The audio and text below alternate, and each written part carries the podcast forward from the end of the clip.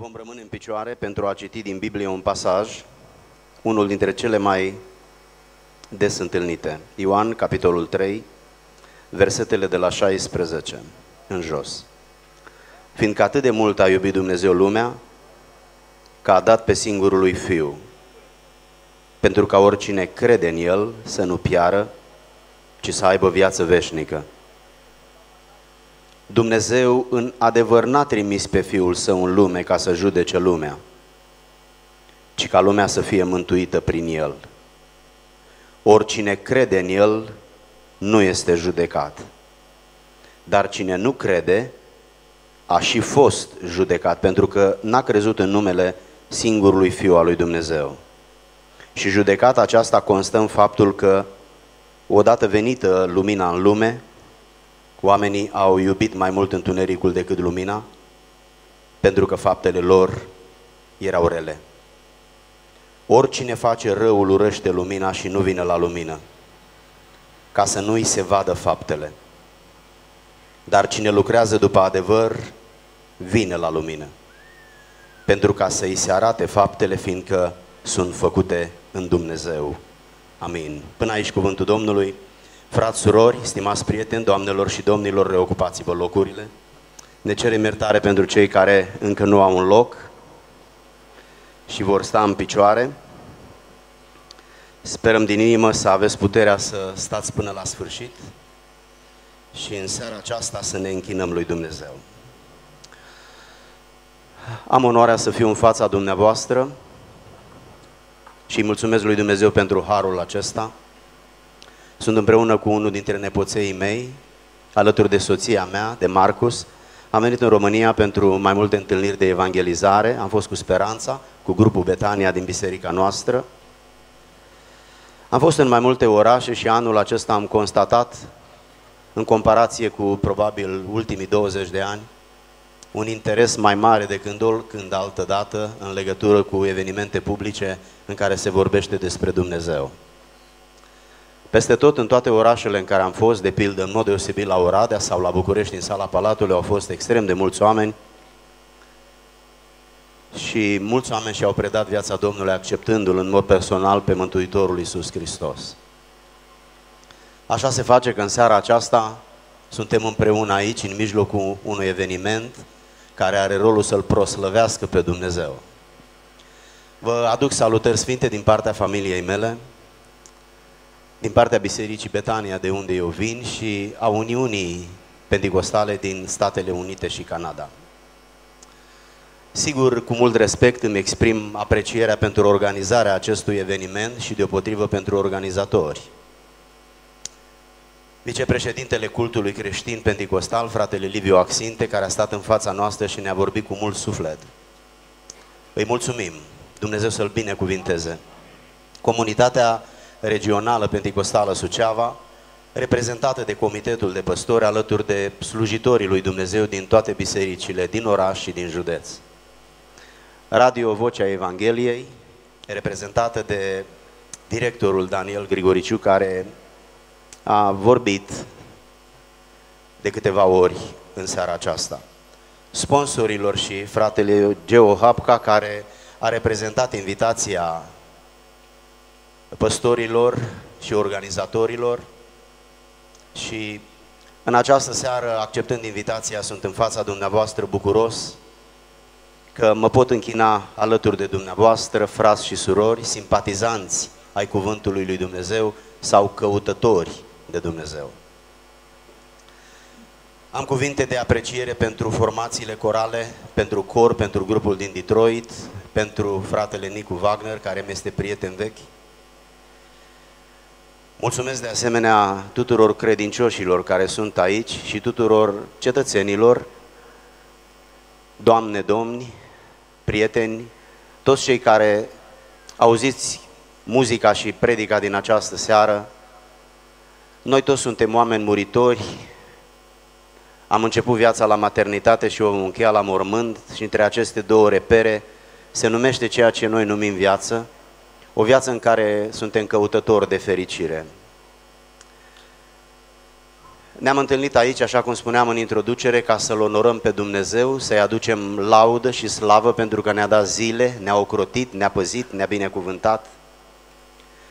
În Evanghelia după Ioan, în capitolul 4, Evanghelistul vorbește despre o femeie care se întâlnește la o fântână cu Mântuitorul Hristos și înțelegând cine este El, ea îi pune o întrebare de natură spirituală, biblică și îl întreabă, voi aveți obiceiul să vă închinați la Ierusalim, noi ne închinăm pe muntele acesta.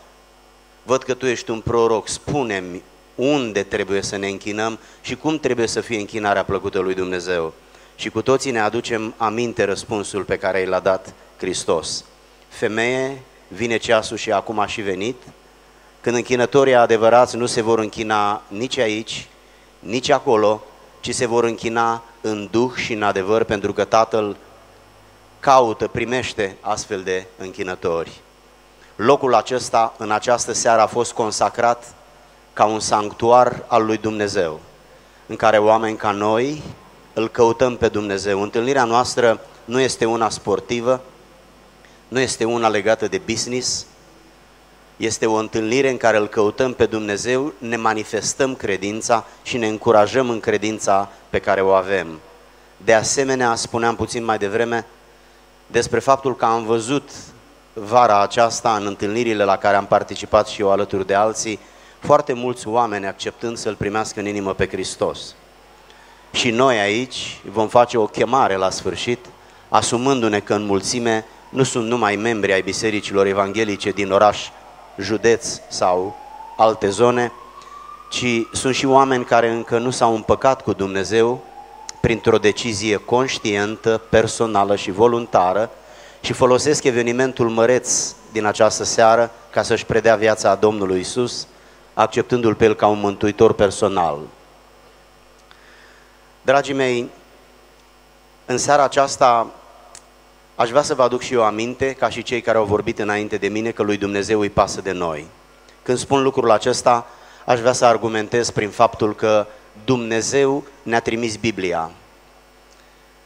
Cu mai mult de 3000 de ani în urmă, Dumnezeu a inspirat prin Moise aducând tablele legii și apoi s-a completat revelația lui Dumnezeu până când avem Biblia în forma aceasta de Vechiul și Noul Testament, cele 66 de cărți care compun această cea mai mare capodoperă a literaturii universale.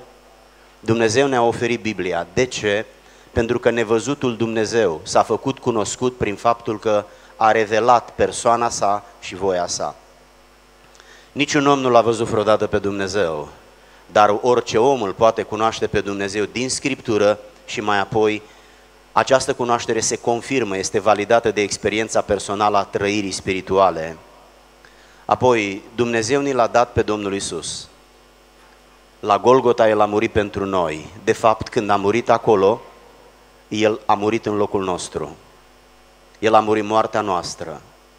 El a venit nu ca noi pentru că ne-am născut, ci El a venit prin întrupare, având o existență anterioară, singura, singurul om care a trăit pe planeta noastră având o existență anterioară. El a existat ca Fiul al lui Dumnezeu înainte să se nască prin Fecioara Maria și să intre în rolul de mântuitor.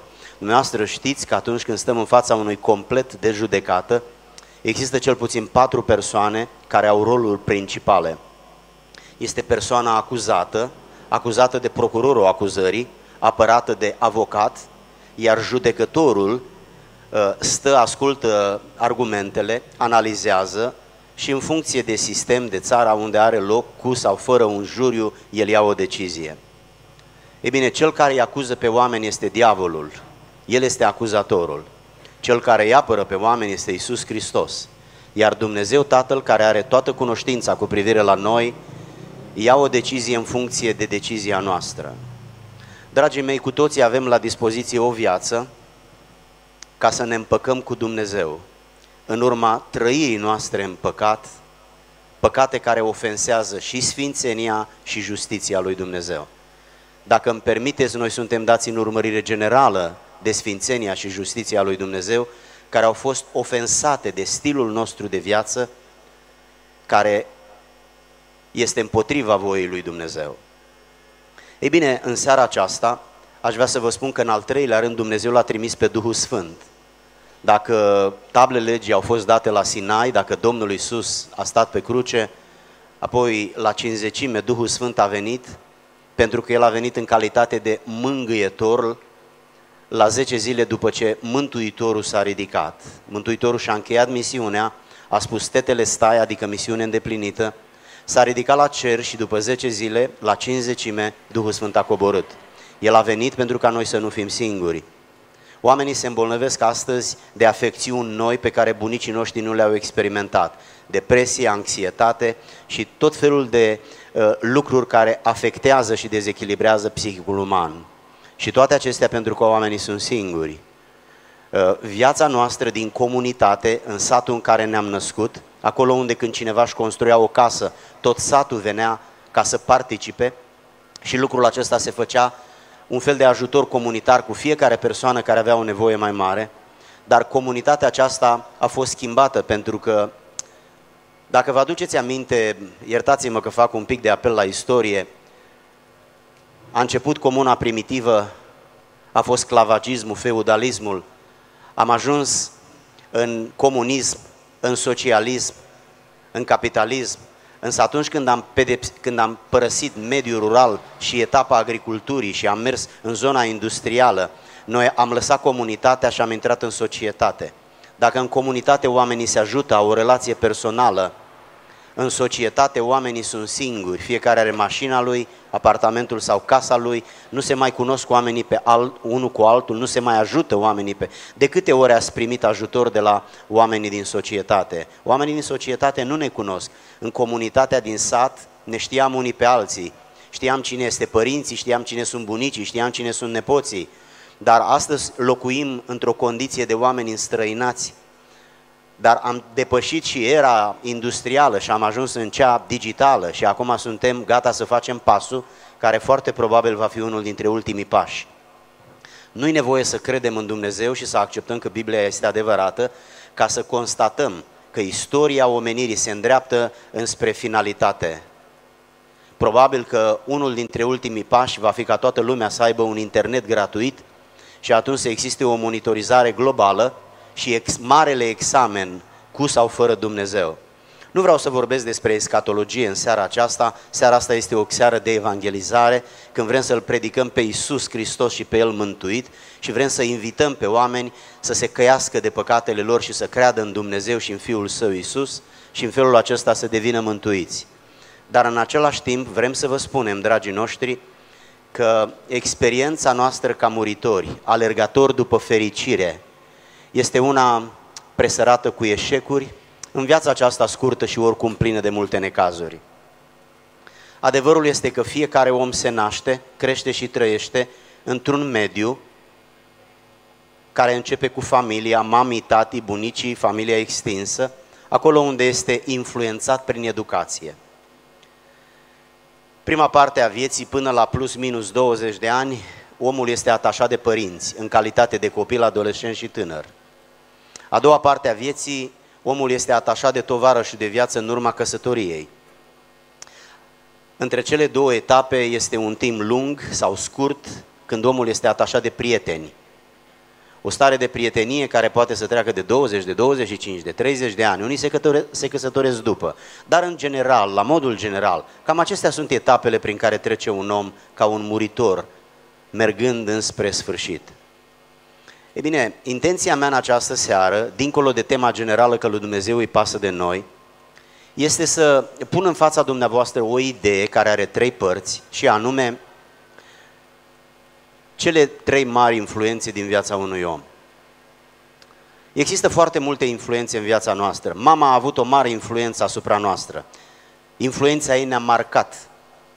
Tata ne-a influențat, frații și surorile, familia extinsă, biserica, școala, prietenii, apoi a venit internetul și acesta ne influențează masiv.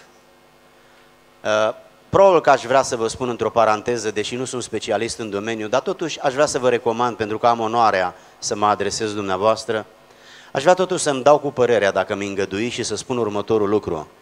Să știți că atunci când noi citim sau ascultăm știrile, noi nu ascultăm știrile, ci ascultăm interpretarea știrilor din punctul unora de vedere. Asta se numește o hermeneutizare a știrilor. Oamenii aceștia nu ne spun ce s-a întâmplat, ei spun ce cred ei că s-a întâmplat. E bine să considerați sugestia aceasta și să aveți, să fiți mai prudenți atunci când vă redefiniți valorile fundamentale ale vieții sub influența mediului online sau virtual. E bine, dacă aș vrea să vorbesc puțin despre faptul că noi suntem ființe influențabile, Aș vrea să vă spun că cea mai mare influență care s-a manifestat asupra noastră a fost influența părinților prin educație. Un copil nu se naște nici bun, nici rău, el se naște copil. De asemenea, copiii uh, buni sunt, născ- sunt crescuți de părinți buni. Uneori nu ne uităm la calitatea educației și calitatea noastră ca părinți, dar ne uităm la calitatea părinților și indiferent de cum suntem noi, noi vrem din noi să iasă copii buni. Uitând că de fapt copiii buni sunt crescuți de părinți buni. De asemenea, copiii nu trebuie doar crescuți, ei trebuie educați. Și adevărul este că generația noastră investește mult în creșterea copiilor. Copiii din generația noastră au condiții de viață mai bune decât copiii probabil din toată istoria umanității. Se apreciază că până astăzi au trăit aproximativ 115 sau 120 de miliarde de oameni. E bine, niciodată n-a existat o generație de copii care să aibă mai multe oportunități materiale ca și în generația noastră. Pentru că în mintea noastră există o motivație care se conturează cam în felul următor. Destul că eu n-am avut, destul că eu am dus-o greu, măcar să aibă copiii mei. Dar de fapt când spunem măcar să aibă copiii mei, la ce ne referim? Evident, ne referim la creșterea copiilor, nu la educația acestora. Pentru că, sincer să fim, în generația noastră, nici în școli, nici în instituțiile specializate, educația nu mai este la fel de prioritară ca altă dată. Procesul de educație și de corectare făcut de părinți începe la naștere și se încheie, evident, la mormânt. Însă copilăria este un timp special pe care Dumnezeu l-a rezervat în viața unui om începător pentru ca să fie influențat prin educația părinților. Și, în general, copiii sunt educați prin învățătură, și aici apare repetiția, este corectat prin disciplină, și aici apare pedepsirea, și este influențat prin modele. Noi credem că noi ne educăm copiii prin idei, idei pe care le transmitem și pe care le folosim cicălindu-ne copiii, dar cea mai mare formă de influență nu este învățarea, ci este modelul. Atunci când un copil mă vede pe mine, ceea ce vede la mine este mai important decât ce îi spun eu. Practic copilul îmi spune, ceea ce văd la tine vorbește atât de tare încât nu mai aud ce îmi spui tu. Uh, al doilea lucru pe care aș vrea să-l spun este faptul că cea de-a doua influență, pe lângă prima, care este a părinților prin educație, este influența partenerului de viață prin căsătorie.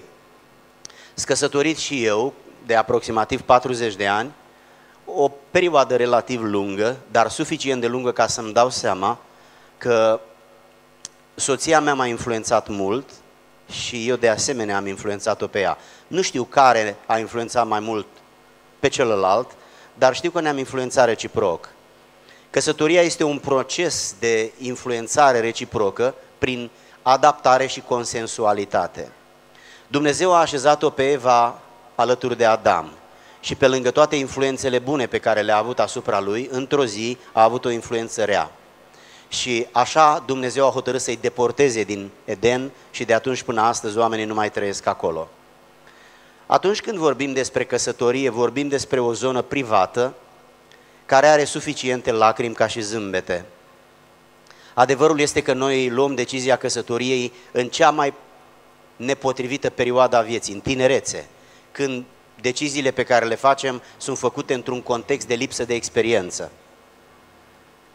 Și atunci când ne căsătorim, ne, consider, ne căsătorim motivați de frumos și de putere.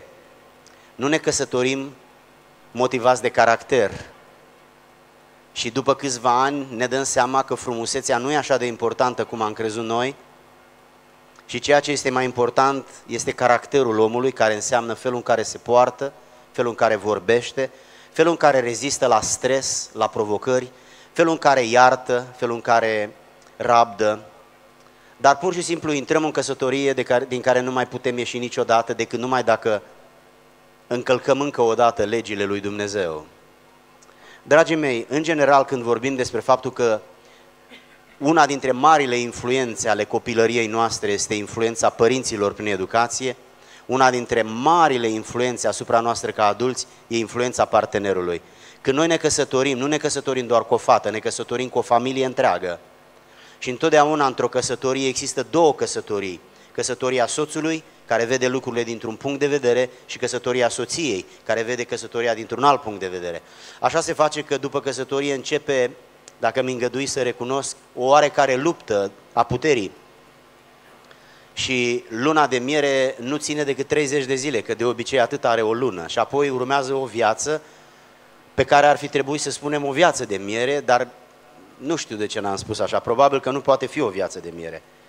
E bine, când vorbim despre căsătorie și despre influență, cel mai mare vis al nostru este să fim fericiți. Însă trebuie să acceptăm că asta nu este foarte ușor. Căsătoria este cea mai grea experiență umană, partea bună e că e cea mai frumoasă. Dar în general aici sunt trei lucruri pe care le recomand. Prima este descoperiți-vă așteptările. Dacă nu știu ce dorește soția mea, n-am nicio șansă să împlinesc ce își dorește soția mea. Descoperiți-vă așteptările. Vorbiți suficient de mult unul cu altul ca să înțelegeți ce vrea fiecare. Apoi administrați-vă diferențele. Nu există doi oameni la fel, nici dacă sunt doi bărbați sau două femei, dar dacă e un bărbat cu o femeie. Bărbații sunt așa de diferiți de femei încât ai impresia că fiecare vine dintr-o altă zonă, dintr-o altă categorie de oameni și oamenii aceștia vor să trăiască toată viața împreună și să facă o casă bună, iar pe deasupra să mai fie și fericiți. Atunci când ne administrăm diferențele, mai întâi încercăm să le cunoaștem și apoi, în consensualitate, să ne adaptăm fiecare la celălalt, până când ajungem undeva la un numitor comun care, dacă există caracter, omenie și bun simț, putem să mergem înainte. Și încă o idee, identificați-vă rolurile. Ce rol are el, ce rol are ea? Dacă lucrurile astea nu sunt bine așezate, va exista nemulțumire continuă, reproșuri, frustrare, ceartă, conflict, adversitate și așa mai departe. În sfârșit, aș vrea să mă apropii de a treia influență, care este și scopul predicii mele, dar înainte de asta mai spun două gânduri. Primul, noi vrem copii buni, dar lăsăm biserica și școala să educe. Biserica nu există ca să ne educe nouă copiii și nici școala nu există ca să ne educe nouă copiii. Dumnezeu a hotărât ca părinții să-și educe copiii, dar părinții astăzi sunt ocupați și plecați. Iar copiii nu rămân veșnic copii. În 10 ani ei nu mai sunt copii, în 15 nu mai sunt sigur.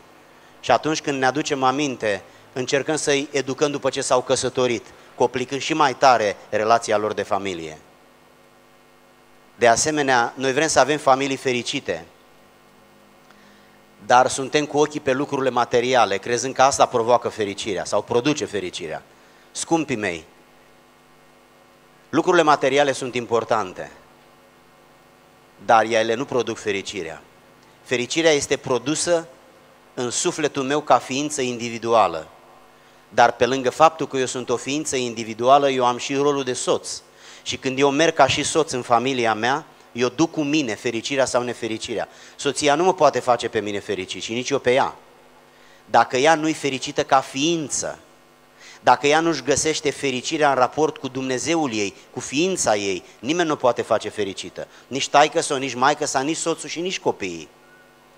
Noi citim așa de mult despre sport, despre muzică și despre news, dar ocolim să citim despre cum arată creierul unui om, cum funcționează un om, ar fi foarte complicat când îți cumperi o mașină să nu știi dacă pui benzină sau motorină în rezervor.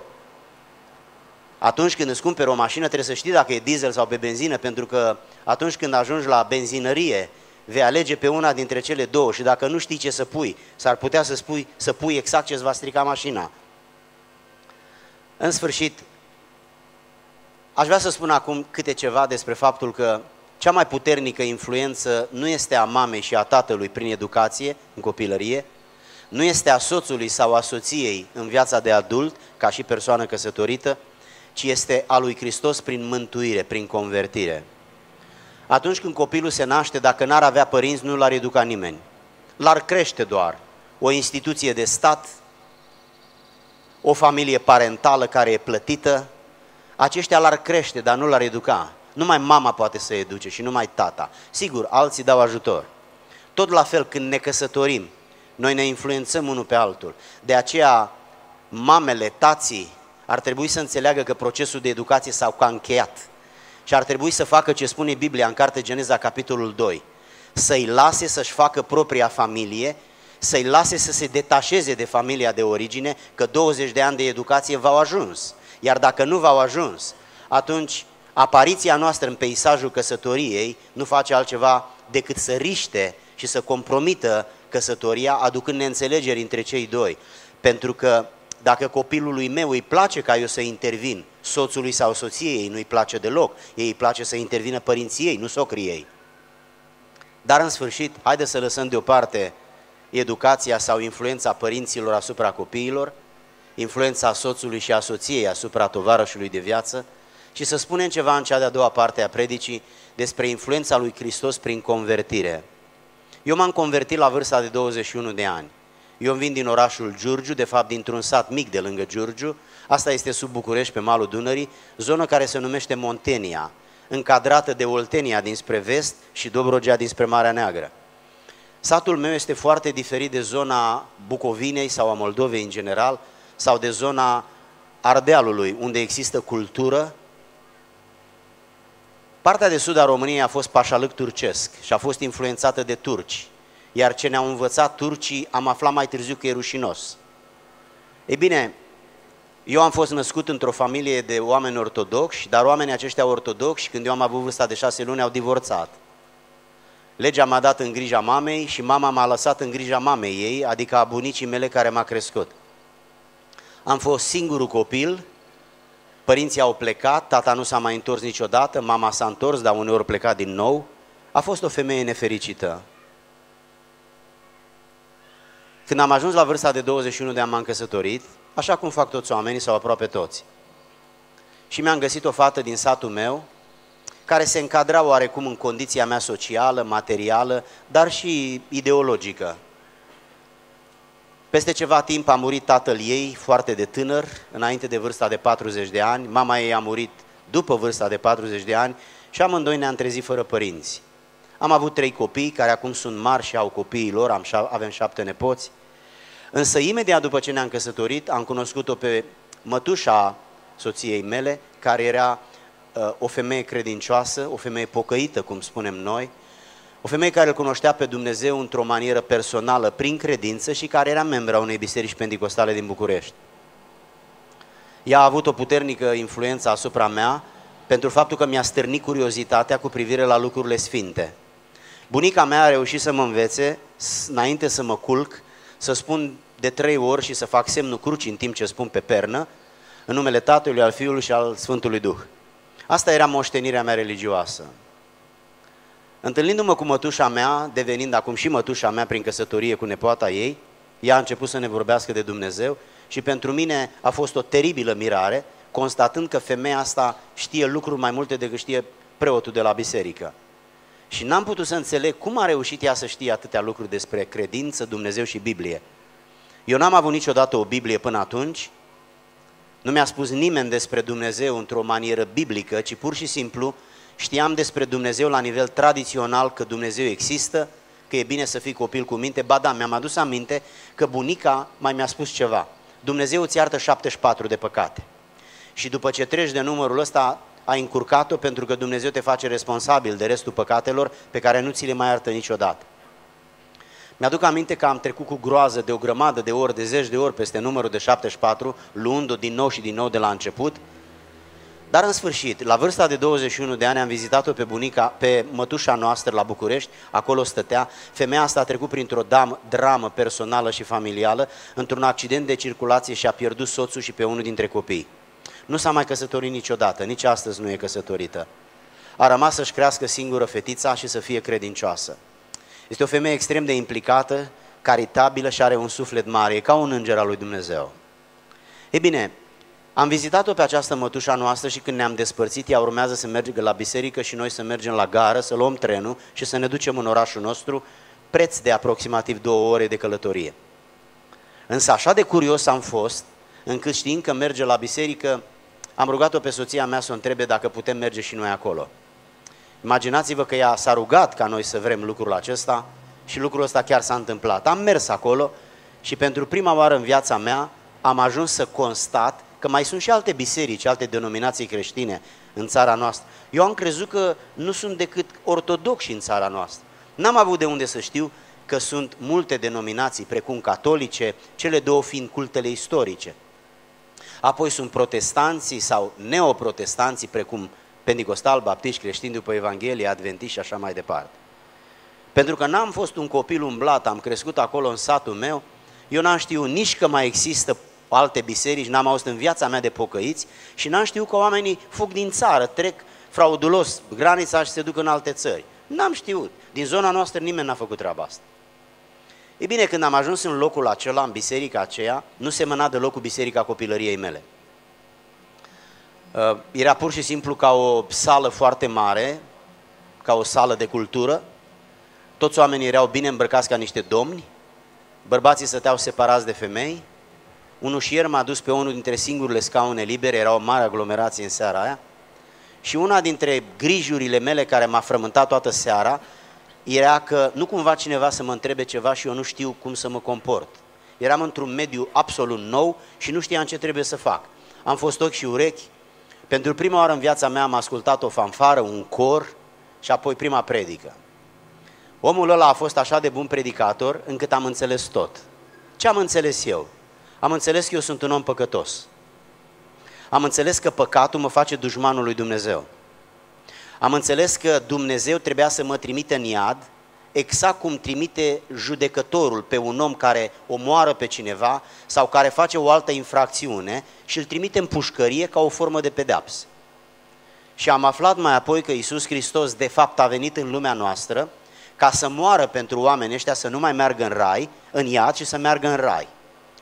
Și la sfârșit, la final, predicatorul a spus, voi toți care sunteți aici, dacă vă simțiți vinovați în fața lui Dumnezeu de păcate pe care le-ați făcut în cursul vieții, dacă vă este groază că o să mergeți în iad, dar e normal să fiți pedepsiți, după cum în lumea noastră oricine trece pe roșu e normal să, prima, să primească o amărâtă de amendă ca să nu mai treacă și data viitoare. E bine, dacă sunteți aici astfel de oameni, vă chem să-L primiți în inimă pe Mântuitorul, pentru că la pachet cu Mântuitorul vine și mântuirea. Mântuire însemnând iertare de păcat, un fel de grațiere, un fel de grațiere. Și pur și simplu ești scăpat, ești salvat și nu mai trebuie să mergi în iad și mergi în rai. Mie mi s-a părut explicația aceasta una dintre, unul dintre cele mai mari beneficii pe care eu le-am auzit în viața mea. N-am fost un copil uh, nici bun, nici rău, am fost un copil normal, dar mi-aduc aminte și acum că în timp ce stăteam pe scaun și în timp ce el vorbea de vinovăție, mi-am adus aminte că aveam o rablă de bicicletă care se strica toată ziua și încercam să o repar și nu reușeam. Și atunci, potrivit obiceiului din satul nostru, dăteam cu ea de pământ și înjuram de Dumnezeu. Ei bine, atunci, în clipa aia în biserică, eu mi-am adus aminte că am înjurat de Dumnezeu de foarte multe ori. Mai mi-am adus aminte și că am înșelat-o pe bunica, ea nu vedea, era nevăzătoare. Și profitam de treaba asta ca să o min, să fur și toate astea îmi veneau în minte ca niște păcate. Și am acceptat în seara aia să scap de păcatele astea, părându-mi se un mare beneficiu, care aduce liniște și aduce prietenia lui Dumnezeu. Și în seara aceea m-am ridicat în picioare, am venit acolo în fața pastorului, pentru că el a spus, dacă cineva vrea să-și predea viața lui Dumnezeu, să scape de păcate, să fie iertat și să aibă perspectiva raiului, nu a iadului, să fie Dumnezeu prietenului, dușmanului, să vină aici ca să facem o rugăciune pentru el. Fac povestea scurtă că pe dumneavoastră nu vă interesează experiența mea, dar vreau ce a mai rămas din predică să o așez pe această experiență, pentru că vreau să fie limpede și pentru necititorii de Biblie, ce înseamnă să te mântuiești și să-ți predai viața lui Dumnezeu? Ca nu cumva cineva să o privească ca pe o schimbare de religie, ca pe o ofensă la adresa religiei de origine. Am ieșit acolo în față și am avut o experiență personală care nu poate fi povestită, nu pentru că este indecentă, ci pentru că eu nu sunt în stare să spun ce mi s-a întâmplat. În general, experiențele sunt foarte greu de povestit. Experiențele spirituale și emoționale sunt foarte greu de povestit. Dar experiența pe care eu am avut-o și care mi-a schimbat radical și aproape violent viața, Este o experiență pe care niciodată n-am reușit să o pun în cuvinte și nici nu mai încerc, dar de fapt nici nu am intenția. Vreau doar să vă spun că atunci când am ieșit din adunare, era duminică seara, biserica era una foarte mare și avea un platou înalt, niște scări coborau la nivelul solului. Am văzut Bucureștiul cufundat în întuneric și pur și simplu nu l-am recunoscut. Era ca o zonă în care am ajuns într-o excursie pentru prima oară și văd imaginea asta pentru prima oară în viața mea. Am fost uimit de această nerecunoaștere și am pus pe seama experienței pe care am avut-o în biserică. Viața mea spirituală a început cu experiența asta. M-am botezat, din apă, m-am botezat în apă, am început să merg la biserică împreună cu soția mea care se convertise și ea. Și au trecut 40 de ani aproape de atunci. Dacă am făcut cu adevărat ceva pentru mine în viața asta, l-am primit pe Hristos ca un iertător de păcate, ca un salvator care schimbă destinul meu. Am făcut o grămadă de lucruri pentru soția mea, pentru casa noastră, pentru copiii noștri, pentru nepoții noștri, pentru oameni, atât cât am putut. Dar pentru sufletul meu, pentru mine, n-am făcut aproape nimic. Am costumul ăsta de haine, sigur, am mai multe, nu-i doar ăsta, dar am mai multe linguri, dar mănânc cu una ca și dumneavoastră. Însă ce am vrut să spun este că singurul lucru semnificativ și existențial care l-am făcut pentru mine a fost să vin în fața lui Dumnezeu și să recunosc că eu sunt un om păcătos și că am nevoie de iertare. Lucrul acesta m-a emoționat așa de mult încât am plâns ca un copil. Era să spun ca o femeie, dar nu stă frumos să spun asta, deși e cam adevărat. Am stat acolo plângând, probabil că a durat câteva minute bune rugăciunea la omul ăla, dar când am plecat de acolo am fost pentru restul vieții o altă persoană. Astăzi, dacă n-aș fi făcut lucrul ăla atunci, l-aș fi făcut acum și aici. Pentru că la vârsta asta, cred că singurul lucru pentru care se merită să trăiești este să trăiești pentru a continua să trăiești după moarte. Ori de câte ori m-am îmbolnăvit, am fugit cât m-au ținut picioarele la doctor. De fapt, m-a dus salvarea de câteva ori, ambulanța mai nou. Și n-am murit, că dacă muream nu mai era aici. Dar întotdeauna m-am grăbit să merg la... Iau de vreo 15 ani un medicament pentru colesterol. De curând am aflat că am hipertensiune și doctorul vrea să-mi dea medicamente pentru treaba asta. Știți de ce iau medicamente pentru colesterol? Hai să fiu sincer cu dumneavoastră. Nu vreau să mor. Vreau să trăiesc câte zile mai îmi dă Dumnezeu. Și vreau să-mi fac datoria cu responsabilitate cu privire la viața mea. Am început să mănânc puțin mai sănătos. Nu prea am reușit, dar cel puțin mă mulțumesc că am încercat. Dumneavoastră mă gândesc că sunteți la fel ca mine. Când aveți o problemă de sănătate, nu spuneți moarte, bine ai venit. Nu. Oamenii lor le e teamă de moarte, pentru că moartea nu face parte din creație, din peisajul creat de Dumnezeu. Moartea este ceva care s-a adăugat, e o aplicație care a venit între timp, datorită păcatului oamenilor. Omul n-a trebuit să moară, omul a trebuit să trăiască veșnic. Noi am inventat moartea, n-a fost creată de Dumnezeu. Noi suntem responsabili pentru apariția ei. Stimați prieteni, dacă în clipa asta, mâine, peste un an sau peste 50, aș muri, odată trebuie să mor, toți suntem datori să trecem prin asta. Cine s-a născut trebuie să moară. Am să merg în cer, nu pentru că am fost un om bun, ci pentru că l-am chemat pe Isus, care are calitatea de mântuitor, de salvator și de apărător, să vină în viața mea. Și El a venit pentru că lui pasă de mine. Lui pasă de toți oamenii.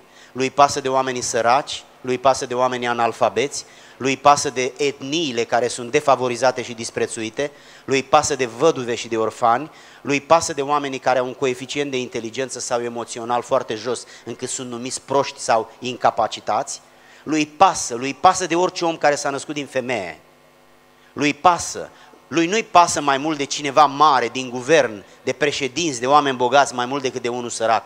La Dumnezeu, valorile noastre nu funcționează, El are valorile Lui. Valorile Lui sunt iubirea, iertarea și din iubire și pentru iertare El îi caută pe oameni, păsându-i de aceștia. Dragii mei, nu-i suficient ca lui Dumnezeu să-i pese de noi, dacă nouă nu ne pasă de noi. E ca și cum Dumnezeu pregătește o masă, o așează și ne invită, dar Dumnezeu nu poate să mănânce în locul nostru. Eu nu pot să mănânc în locul dumneavoastră. Când eu mănânc, intră în stomacul meu, nu în stomacul dumneavoastră. A mânca, a bea apă, a dormi și a te mântui sunt lucruri absolut personale pe care fiecare om le face. Iar dacă nu le face, rămân nefăcute pentru întotdeauna. În seara aceasta v-am invitat să veniți aici ca să vă închinați împreună cu noi. Dar adevărul este că v-am invitat aici ca să vă spunem despre Isus. El este Fiul lui Dumnezeu care a venit în rol de mântuitor. El a venit să moară în locul oamenilor pentru ca aceștia să trăiască. El a transferat păcatele lor asupra lui, asumându-și-le ca și cum le-a făcut el. Iar Dumnezeu i le-a imputat ca și cum le-a făcut el. El a stat pe cruce cu toate păcatele noastre asupra lui. De multe ori mă gândesc, uneori am făcut prostii în viață. Și nu mai mă lua somnul noaptea, eram, eram neliniștit și îmi părea rău de ce am făcut.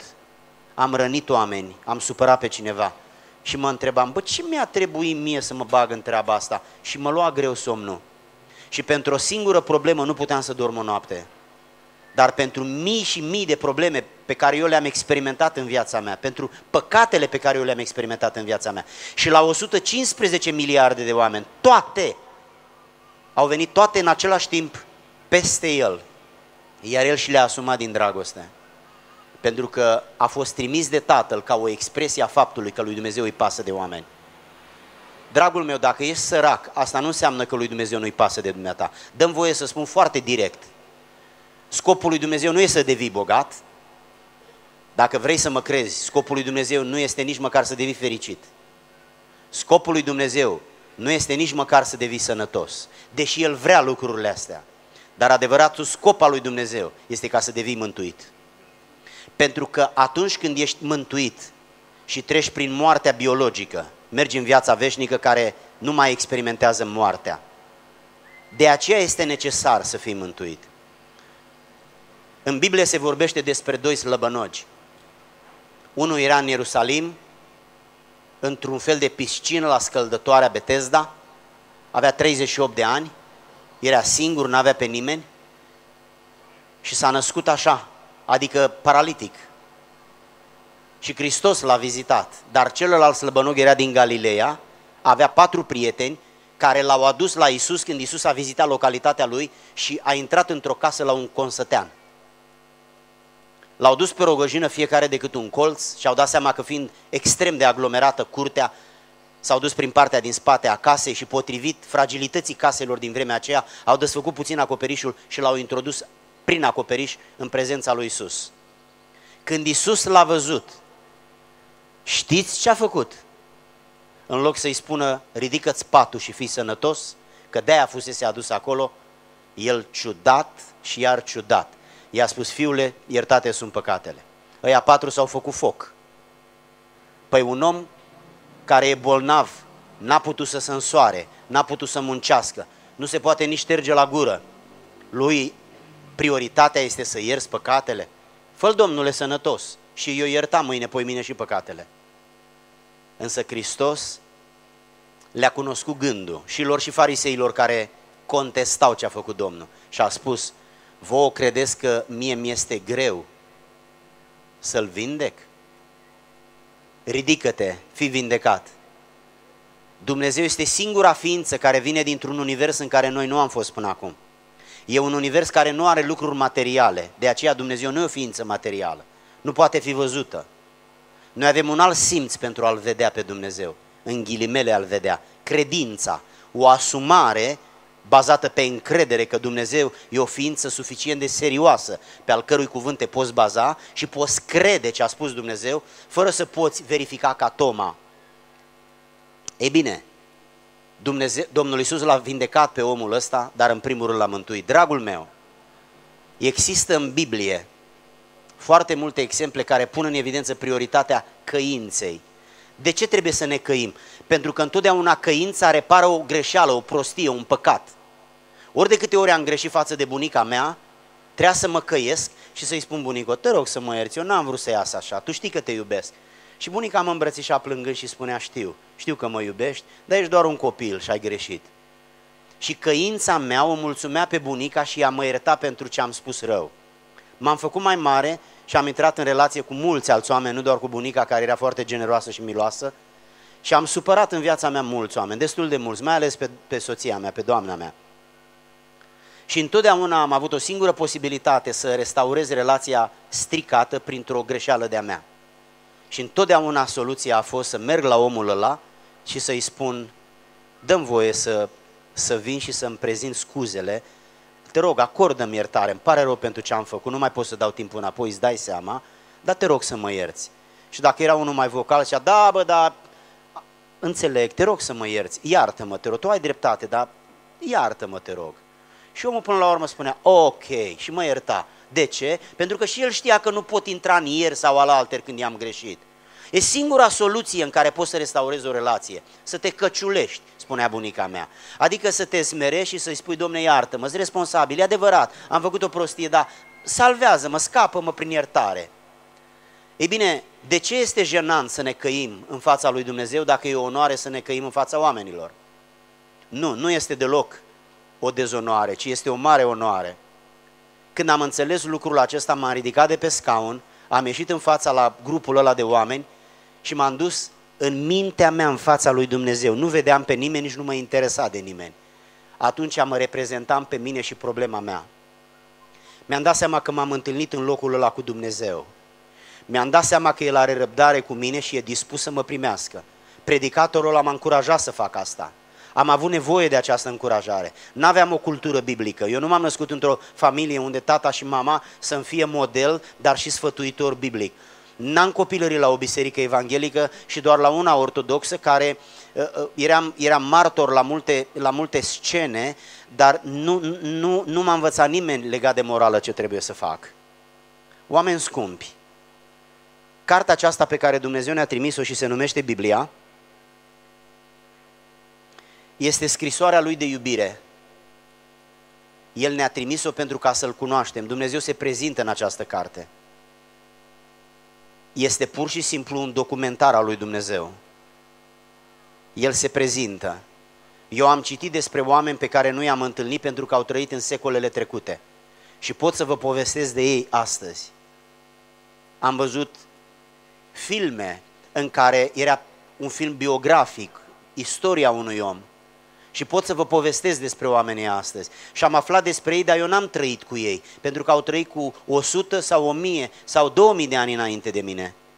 Dar pentru că am citit, am aflat despre ei și în timp ce noi citim, să știți că cuvintele se transformă în imagini în mintea noastră. Noi nu reținem în memoria noastră cuvinte, noi reținem imagini. Și când vorbim, imaginile se reconvertesc în cuvinte, că noi nu transmitem imagini după cum nu primim imagini. Stimații mei, Asta este cartea lui Dumnezeu. Ea a fost trimisă pentru noi toți. Toți dintre dumneavoastră care sunteți aici, sunteți doar niște muritori. Sunt muritori primari, muritori președinți de stat, muritori profesori, muritori polițiști, muritori taximetriști, muritori predicatori, muritori, toți suntem doar niște muritori. Și pentru faptul că ne-am născut trebuie să murim. Moartea este previzibilă cea mai previzibilă. Previzibil înseamnă de așteptat. Sigur că va urma. Cel mai previzibilă experiență care urmează în viața noastră este moartea. E imprevizibilă cu privire la când, dar cu privire la ce este foarte previzibilă. Stimați prieteni, Biblia aceasta ne-l prezintă pe Dumnezeu. Noi obișnuim să îi urmăm pe oameni. Ascultați-mă, aveți un singur suflet – nu-l puneți în mâna unui om, e prea riscant. Dacă vă duceți în ea, nu mai ieșiți de acolo niciodată. Eu nu sunt un deștept când vă spun asta. Eu sunt doar un cititor și un predicator al Bibliei. De aceea vă spun asta pentru că sunt scrise aici. Astea sunt cuvintele afirmate de Dumnezeu pentru care eu, pentru, și eu le reafirm în seara asta.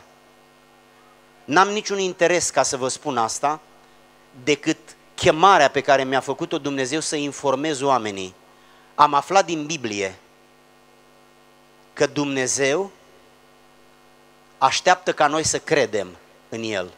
Dar omul nu poate să creadă decât dacă e informat din Biblie. De aceea este nevoie de predicatori sau de cititori. Dacă cineva citește sau cineva ascultă o predică, el primește o informație. Informația îl motivează. Există trei pași. Există pasul cognitiv, rațional, luminarea minții. Avem nevoie de argumente. Eu nu, mă pot, eu nu pot să iau o decizie doar pentru că simt E adevărat, femeile trăiesc mult în zona lui simt, pentru că ele gândesc cu partea dreaptă a creierului, unde, unde sunt, unde sunt uh, uh, toți senzorii aceștia de, de afectivi. Dar bărbații gândesc mai mult cu partea din stânga, de aceea au mai multe nevoie de argumente. Atunci când iei o decizie, în primul rând ai nevoie de argumente, pentru că asta îți luminează sistemul de judecată, discernământul. Aici există un tribunal. El e afectat de alcool, de droguri, de prostie, de inconștiență, de nebunie, dar în general prin naștere, când am fost fabricați de Dumnezeu, dacă îmi permiteți expresia, făcând referire prin comparație la o mașină sau la orice altceva, e bine, noi am fost capacitați cu discernământ, cu sistem de judecată. De aceea Biblia are rolul să lumineze mintea. Informarea din Biblie prin citire sau ascultarea unei cuvântări luminează mintea, iar atunci când mintea e luminată, ia decizii luminoase, decizii corecte, decizii pertinente, obiective, decizii care au o finalitate fericită pentru purtător. A doua fază este mișcarea inimii. După ce omul este convins de argumente în mintea lui, atunci decizia coboară la inima lui și are nevoie de un impuls de emoție și omul poate lăcrimează, omul se simte emoționat și pe lângă argumentul care luminează mintea, emoția aceasta îl împinge spre motivare, spre ultimul pas, care este înduplecarea voinței. Când omul ajunge în faza de, înduple, de înduplecarea voinței, atunci el nu mai are liniște, el se mișcă, se foiește, simte că Dumnezeu îl privește, simte că Dumnezeu îl caută, simte că Dumnezeu îl strigă pe nume, că îi pasă de el și îl cheamă. Și atunci el se simte chemat de Dumnezeu, dar îi e greu să vină. Îi e greu pentru că se întreabă ce o să-mi facă Dumnezeu. Îi e greu pentru că se întoarce acasă și îl va întreba familia ce ai făcut. Îi e greu pentru că aici sunt mulți oameni și poate zice, mă, în mijlocul la atâția oameni eu să mă ridic, dar omule, Dumnezeu te cheamă Spune, de ce te-aș chema eu? Ce pot eu să-ți dau? Ce am putut să-ți dau, ți le-am spus la microfon. Ce pot eu să-ți dau? Eu sunt un muritor ca dumneata. Vrei să mă crezi că am datorii la bancă? Vrei să mă crezi că am o grămadă de probleme ca și dumneata? Ca oricare alt muritor. Nu există om perfect. Tot ce e pe pământul ăsta este marcat de imperfecțiune. Cel mai pocăit om este imperfect. Unul singur a vizitat planeta Pământ pentru 34 de ani într-o condiție de absolută perfecțiune și numele lui este Isus Hristos. El a venit în condiția și în calitatea de mântuitor, de Mesia, de Emanuel, de trimisa lui Dumnezeu care produce mântuire prin asumarea păcatelor oamenilor. Noi toți suntem imperfecți. Când noi ne, păcă, ne pocăim, noi nu ne pocăim de păcatele prezente, noi ne pocăim de păcatele trecute. De când ne-am născut până astăzi, noi am produs păcat. Cu gura, cu ochii, cu mintea, cu inima, cu relațiile. Noi suntem niște producători de păcate. Spun asta de obicei la mântuire, la evangelizări și o să o spun și în seara asta aici. Dacă un om face doar trei păcate pe zi, într-un an face o mie. Dacă face într-un an o mie de păcate, în 60 de ani câți am eu în vremea asta, face 60 de mii de păcate. Dumneata îți dai seama cum ești în fața lui Dumnezeu? 60 de mii de capete de acuzare. Omul e imposibil să scape de treaba asta. Și Dumnezeu, culmea, în loc să te judece, după cum am citit, Dumnezeu te cheamă să te ierte. Nu eu te chem, eu sunt doar o voce. Cel care te cheamă este cel căruia îi pasă de noi amândoi. El ne cheamă pentru că are ce să ne ofere, dar El vrea să credem pentru că e o condiție a mântuirii. Să crezi că Cel pe care El l-a trimis, Iisus Hristos, este Mântuitorul. Mântuitorul ne mântuiește, iertătorul ne iartă, salvatorul ne salvează. Toate aceste calități sunt în aceeași persoană, Fiul lui Dumnezeu întrupat. De aceea cu 2000 de ani în urmă a venit în lumea noastră printr-un miracol. Dumneavoastră știți că o fată mare nu naște copii. N-are cum dar a fost o singură fată mare care a născut un copil. De fapt, copilul n-a fost născut, a fost întrupat pentru că venea dintr-o ex, existență anterioară. Unde este Dumnezeu fiind supranatural, se întâmplă lucruri supranaturale. Minunile nu sunt explicabile. Ele se întâmplă, le crezi sau nu le crezi, le accepti sau nu le accepti. O altă minune, pe lângă începutul vieții lui, a fost sfârșitul vieții lui, învierea. Învierea nu e posibilă, dragii mei. Dacă ai un copil și a murit, dacă ai o soție sau un soț care au plecat prea devreme, deși ai vrea, el nu o să învieze. Dumneata te duci unde e el sau ea, dar ea, el nu mai se întoarce aici. Însă Isus a înviat pentru că acolo a fost o minune. Dumnezeu face minuni pentru că e o ființă supranaturală. În felul ăsta El îi naște din nou pe oameni. Asta e o minune. Îți schimbă mintea, îți schimbă paradigma de gândire, îți schimbă ideologia, îți schimbă obiceiurile, automatismele comportamentale, te face un alt om. Vă aduceți aminte că pe cruce au existat trei atitudini față de păcat. Atitudinea lui Hristos față de păcat e că a murit pentru păcat. Atitudinea tâlharului care nu s-a pocăit a murit în păcat. Dar atitudinea tâlharului care s-a pocăit este că a murit față de păcat. Asta înseamnă că s-a detașat de păcat, s-a îndepărtat de păcat, s-a detașat de păcat.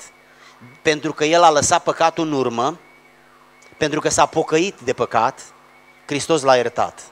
A fost un derbedeu și jumătate. A fost un prăpădit de om care a nefericit mulți oameni. Însă nu intensitatea păcatelor e problema, ci păcatul e problema.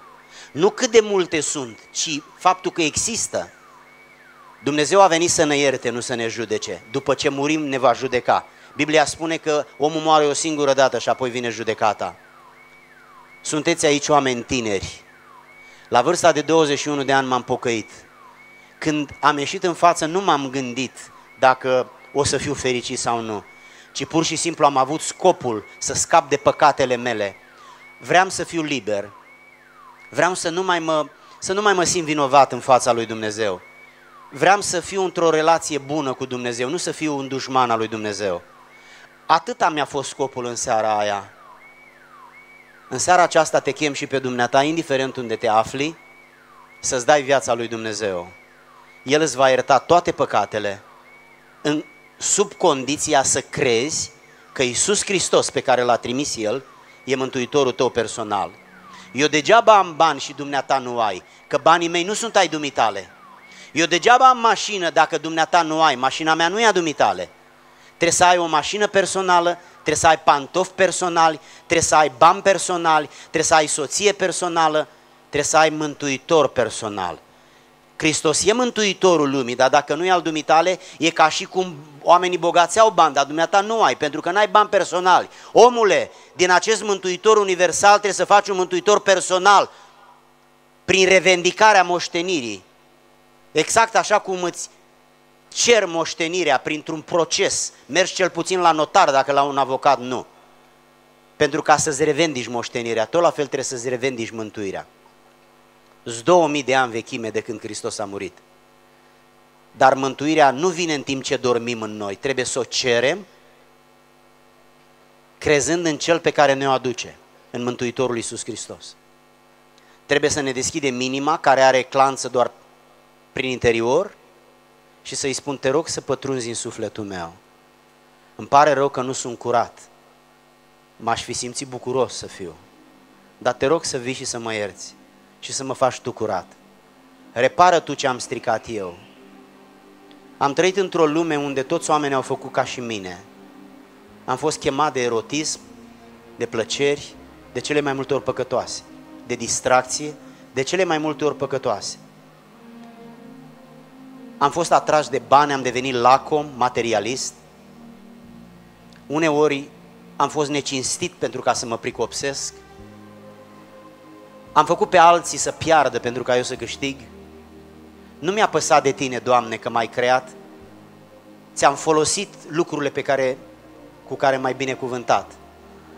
Și pur și simplu te-am comercializat pentru ca să meargă bine, dar de tine nu mi-a păsat. Mi-a păsat de banii tăi ca la fiul risipitor. Mi-a păsat de sănătatea pe care mi-ai dat-o. Mi-a păsat de zilele, am vrut să ajung bătrân, să trăiesc mult. N-am vrut să mor la tinerețe. Când m-a înțepat inima, de fiecare dată am spus, Doamne, mai ai milă de mine ca în copii mici. Acum nu mai sunt mici, dar tot nu vreau să mor. Nu vreau să vă spun că mi-e frică de moarte, deși tuturor oamenilor le e frică de necunoscutul morții. Să nu spună cineva că nu mai poate de bucurie că moare. Dar moartea este un lucru prin care vom trece. Însă asta nu este importantă. Important este dacă suntem mântuiți sau nu când vom ajunge în momentul acela. Pentru că dacă murim păcătoși, există o singură adresă la care vom ajunge. Iadul. Nu spun eu asta, că dacă aș spune eu n-ar avea nicio importanță. Cartea aceasta care a supraviețuit dictatorilor care au vrut să o distrugă. Spune lucrul ăsta. Ea a rămas peste milenii vocea lui Dumnezeu. Și în seara asta te chem să crezi că Isus Hristos este Mântuitorul dumitale personal. Mai încă un lucru. Pe lângă credință, cred că Isus e Mântuitorul meu, mai este căința de care vorbeam. Sunt conștient de prostiile care le-am făcut. Îmi pare rău, dar asta nu înseamnă că cineva mă iartă că îmi pare rău. Trebuie să-L chem pe Isus ca în numele Lui să fiu iertat. Că Dumnezeu nu mă iartă pe mine doar că îmi pare rău. Dumnezeu mă iartă pe mine că îmi pare rău, dar cred, alături de regretul meu, de părerea mea de rău, cred că Isus a murit pentru mine. Dacă nu cred în Isus care a murit pentru mine, poate să-mi pară rău ziua și noaptea, că nu se va întâmpla nimic. Eu sunt mântuit prin Hristos, nu doar prin regretul meu. Regretul meu este umilirea mea, smerirea mea. Capitulez în fața lui Dumnezeu. Dragii mei, au trecut 60 de ani din viața mea, cei mai mulți ani pe care i-am. Nu știu cât mai e, dacă mai e. Dar vreau să fiu sigur că sunt un om mântuit. Vreau să mă bazez pe cartea asta. Vreau să am încredere în Dumnezeu și în ce a spus El. Vreau să-L chem în inima mea pentru ca să mă ierte și vreau să fac tot ce ține de mine. Fiind păstor, am trăit printre oameni care sunt bolnavi. I-am văzut cum beau sucuri, cum renunță la carne, cum țin diete, cum fac tot ce le stă în putință până când își dau Duhul, în speranța că nu vor muri. Și îi întreb, crezi că te poate ajuta? Și spun, nu știu, dar vreau să-mi fac datoria față de mine. Vreau să fac ce ține de mine. Dacă Dumnezeu vrea să mă ia acasă, El oricum mă ia. Dar nu vreau să fiu un inconștient care se sinucide. Dragul meu, în seara aceasta, ești sigur că ai făcut tot ce poți ca să fii prieten cu Dumnezeu? E sigur că ai făcut tot ce poți ca să folosești sângele nevinovat curs pe calvar? Ești sigur că ai făcut tot ce poți ca să nu mergi în iad? I-ai spus vreodată Domnului Isus, Fiul lui Dumnezeu, Isus, Mântuitorule, vino în viața mea, cred în tine cum cred în ce văd. Toma săracul a vrut să vadă, însă Domnul Isus i-a spus, Tomo, tu pentru că vezi crezi, ferice de cine nu vede și crede. Atunci când vezi, constați, nu crezi. Puteți să înțelegeți asta? Când omul vede, constată oameni buni, nu crede. Credința nu are legătură cu ce vezi, are legătură cu ce ți asumi. Câtă încredere pui pe ce ți se spune. Dacă spune un om, te poți îndoi de el. Dacă spune cineva de încredere, spui, mă bazez pe ăsta, mă, că-l cunosc eu în serios. Observați că crezi sau nu crezi în funcție de caracterul celui care spune. N-ai încredere în Dumnezeu ce spune în Biblie? Crezi că te minte? De ce te-ar minți? Ce ar putea lua de la dumneata? Păcatele care le ai, datoriile pe care le ai, amarul pe care le ai, necazurile pe care le ai, neînțelegerile în care ești implicat? Ascultă-mă, omule, ai nevoie de ajutor, ai nevoie de mântuire, ai nevoie de cel trimis de Dumnezeu în calitate de iertător de păcate, de mântuitor al sufletelor. Ai nevoie de un avocat care să-ți ia în competență apărarea și în timp ce diavolul te acuză aducându-i aminte judecătorului de ce ai făcut de când te-ai născut până astăzi, Salvatorul îi arată mâinile străpunse și spune, da, tată, și pentru păcatul ăsta am murit eu, iartă-l. Da, tată, și pentru păcatul acesta am murit eu. Des, pentru ce păcate? Pentru toate păcatele. Pentru adulter, da. Pentru toate păcatele. În fața lui Hristos a fost adusă o femeie prinsă în adulter. Și Hristos a auzit pe farisei care spuneau, o omorâm cu pietre sau nu? Ei spuneau asta ca să-l prinde pe el, au folosit-o doar pe ea, că așa fac ei, altceva nu știu, decât să se folosească de alții ca să-i ucidă pe alții. Și Hristos a spus, dacă nu aveți păcate, dați cu piatra în ea. Și ei au plecat, că aveau păcate. Și la sfârșit el a întrebat-o, nu te osândi nimeni? Știți ce a răspuns? Nimeni, Doamne. Și el a spus, nici eu te, nu te osândesc. Dumneata, în ce calitate o sândești oamenii ăștia? Ești mai sfânt decât Dumnezeu? Hristos i-a spus atât, să te duci, dar să te oprești, să nu mai faci asta niciodată. Hristos este în stare să te ierte în timp ce alții te judecă. În timp ce alții te disprețuiesc, te ironizează, te batjocoresc, te inferiorizează, Hristos este în stare să te ierte. A venit în seara aceasta aici pentru că El a organizat evenimentul ăsta. El a pus în inima acestor bărbați ai lui Dumnezeu să organizeze acest eveniment.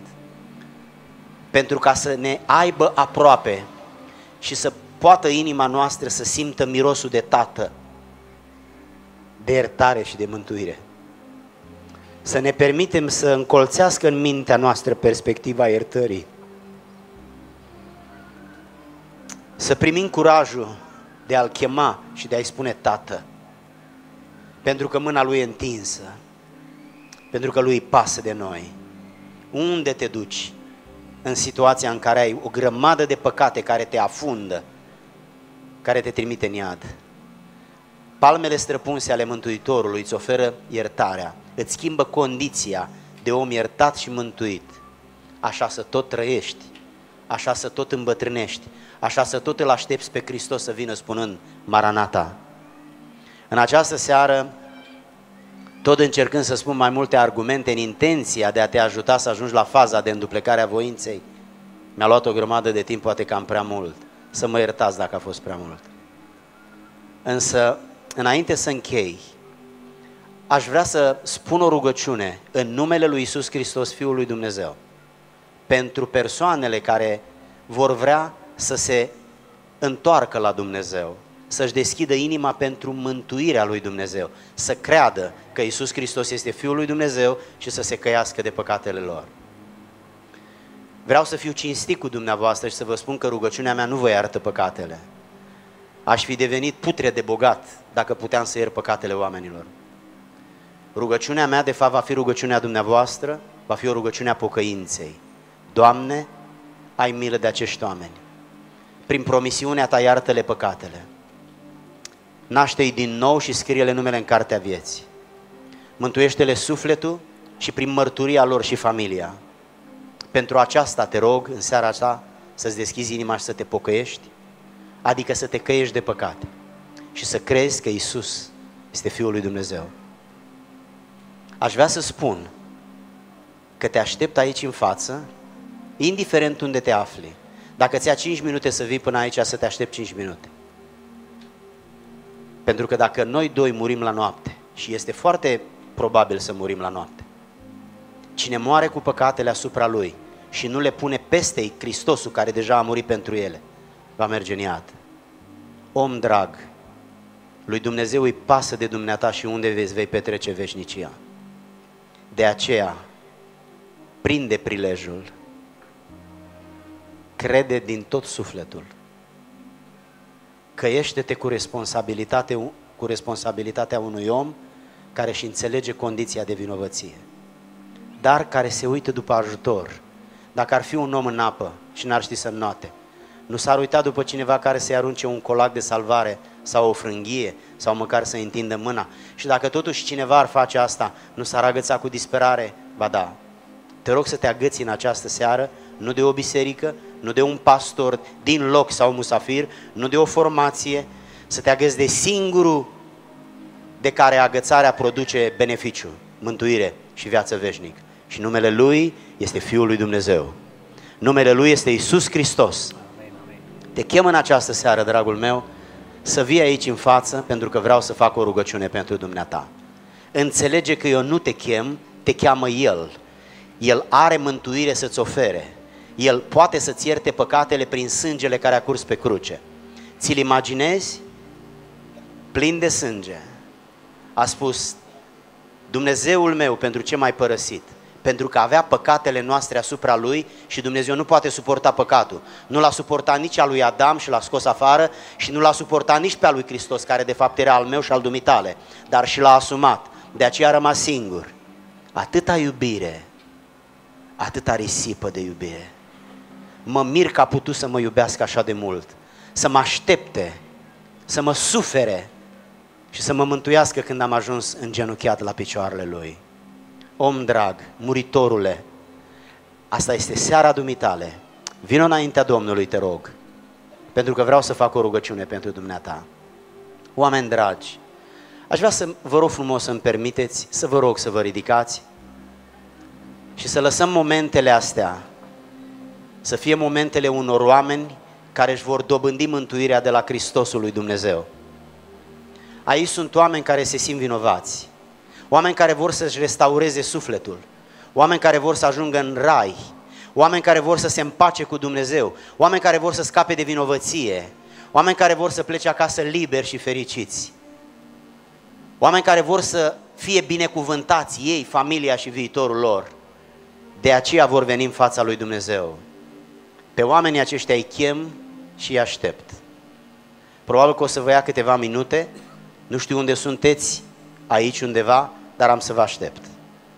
Am să vă aștept că acum 40 de ani, când eu m-am pocăit, omul ăla m-a așteptat pe mine. M-am dus acolo cu sufletul apăsat și am plecat de acolo ca un înger cu sufletul plin de bucurie, de pace și de lumină. Pentru că cineva care nu merita a suferit moartea mea, rușinea mea și destrăbălarea mea. Și mi-a oferit viața și iertarea. Și astăzi aștept să merg în cer, pentru că Isus mi-a luat păcatul. Te rog, acceptă lucrul ăsta pentru viața veșnică pe care ți-o oferă Dumnezeu. Și în seara asta nu avea nicio rezervă. Te cheamă Dumnezeu. El te-a creat, El te cheamă să te mântuiască. Vino în fața Domnului în această seară. Să nu cumva să-ți fie rușine. Ce faci în seara asta e cel mai brav lucru, e cel mai demn lucru. Te întorci la Creatorul care te-a păzit și te-a binecuvântat până astăzi. El te așteaptă, iar eu te rog să vii în numele Lui Isus. Am să-l rog pe fratele Nicu să cânte două strofe doar dintr-o cântare. Și în timpul acesta te rog frumos să vii, indiferent unde ești, folosește un culoar și vino până aici. Am să cobor și am să te aștept aici jos pentru că ai un suflet de care te simți responsabil și vei sta la judecată în fața lui Dumnezeu, prinde prilejul ca să primești viața, pentru că ai nevoie de ea. Omule, ai nevoie de viață, este ceea ce îți dorești. Dumnezeu să te binecuvinteze.